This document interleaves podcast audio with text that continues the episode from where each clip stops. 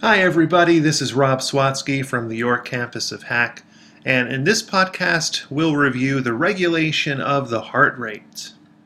In the previous podcast, we have learned that heart rate and stroke volume directly influence cardiac output.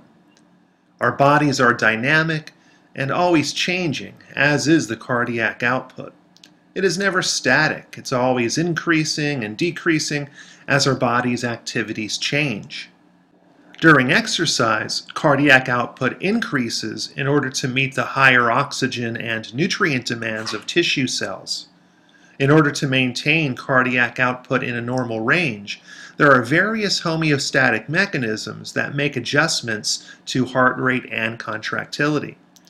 The most vital of these mechanisms are the autonomic nervous system and endocrine hormones, such as epinephrine and norepinephrine, released by the adrenal gland.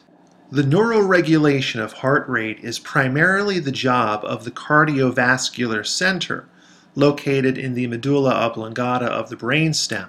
Acting as the major control center of the cardiovascular system, its primary job is to regulate heart rate and force of contraction. It receives input from higher brain centers, such as the cerebral cortex, the limbic system, and the hypothalamus, as well as a diverse collection of sensory receptors. The cardiovascular center processes this input and sends output to the heart through nerve impulses in the sympathetic and parasympathetic branches of the autonomic nervous system.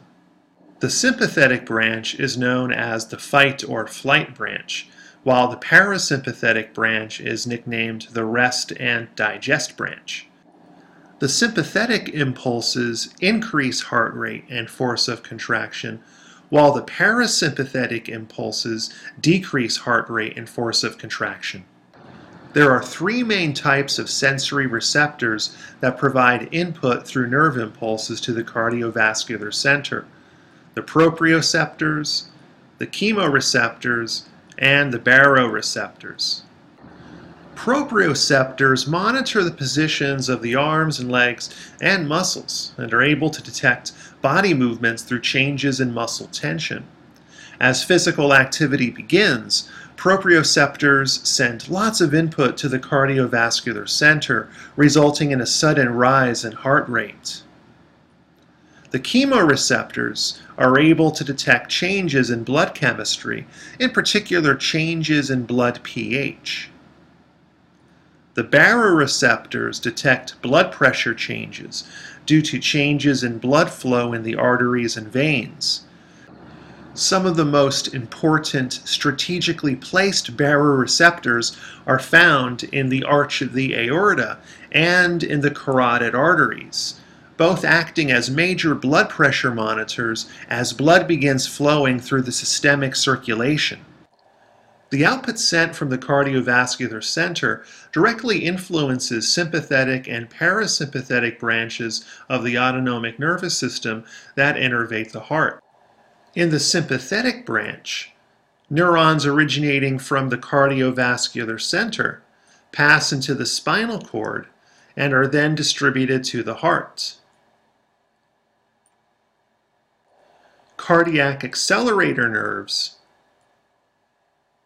branch from the thoracic region of the spinal cord and innervate the SA node, the heart's pacemaker, the AV node, and most of the heart's cardiac muscle fibers.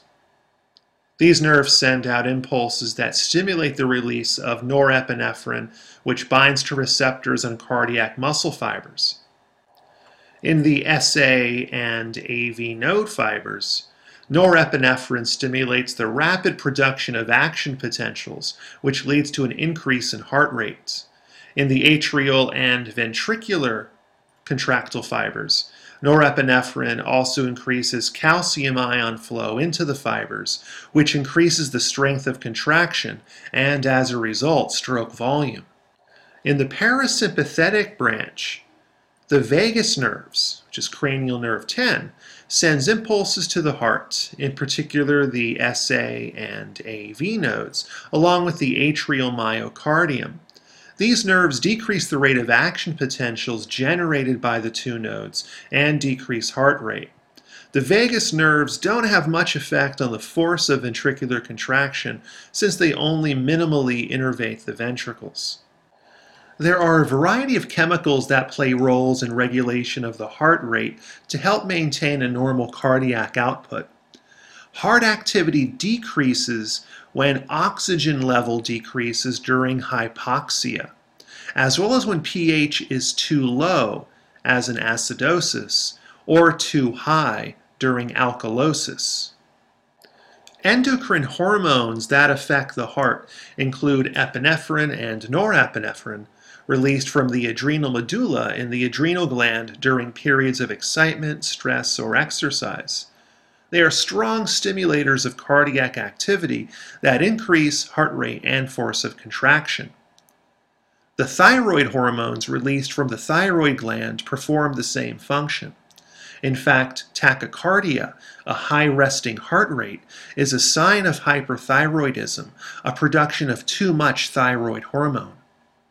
The concentrations of three cations, potassium, calcium, and sodium, have a significant effect on heart function. If sodium or potassium ion concentration in the blood is too high, heart rate and strength of contraction will decrease.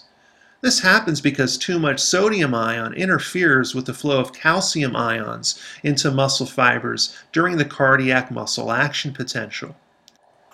Too much potassium ion inhibits the production of the action potential. An increase in calcium ion concentration in the interstitial fluid increases heart rate and strength of contraction. Other factors that affect heart rate include age, where heart rate slowly declines from infancy through adulthood, but then rises again in the elderly. An infant typically has a resting heart rate over 120 beats per minute. Gender. Females often have a slightly higher resting heart rate than males. Physical fitness. A fit athlete like a distance runner often has a more efficient low resting heart rate of around 50 beats per minute. This is called bradycardia. Elevated body temperature during fever or intense exercise will increase heart rate, while a drop in body temperature will lower heart rate and strength of contraction.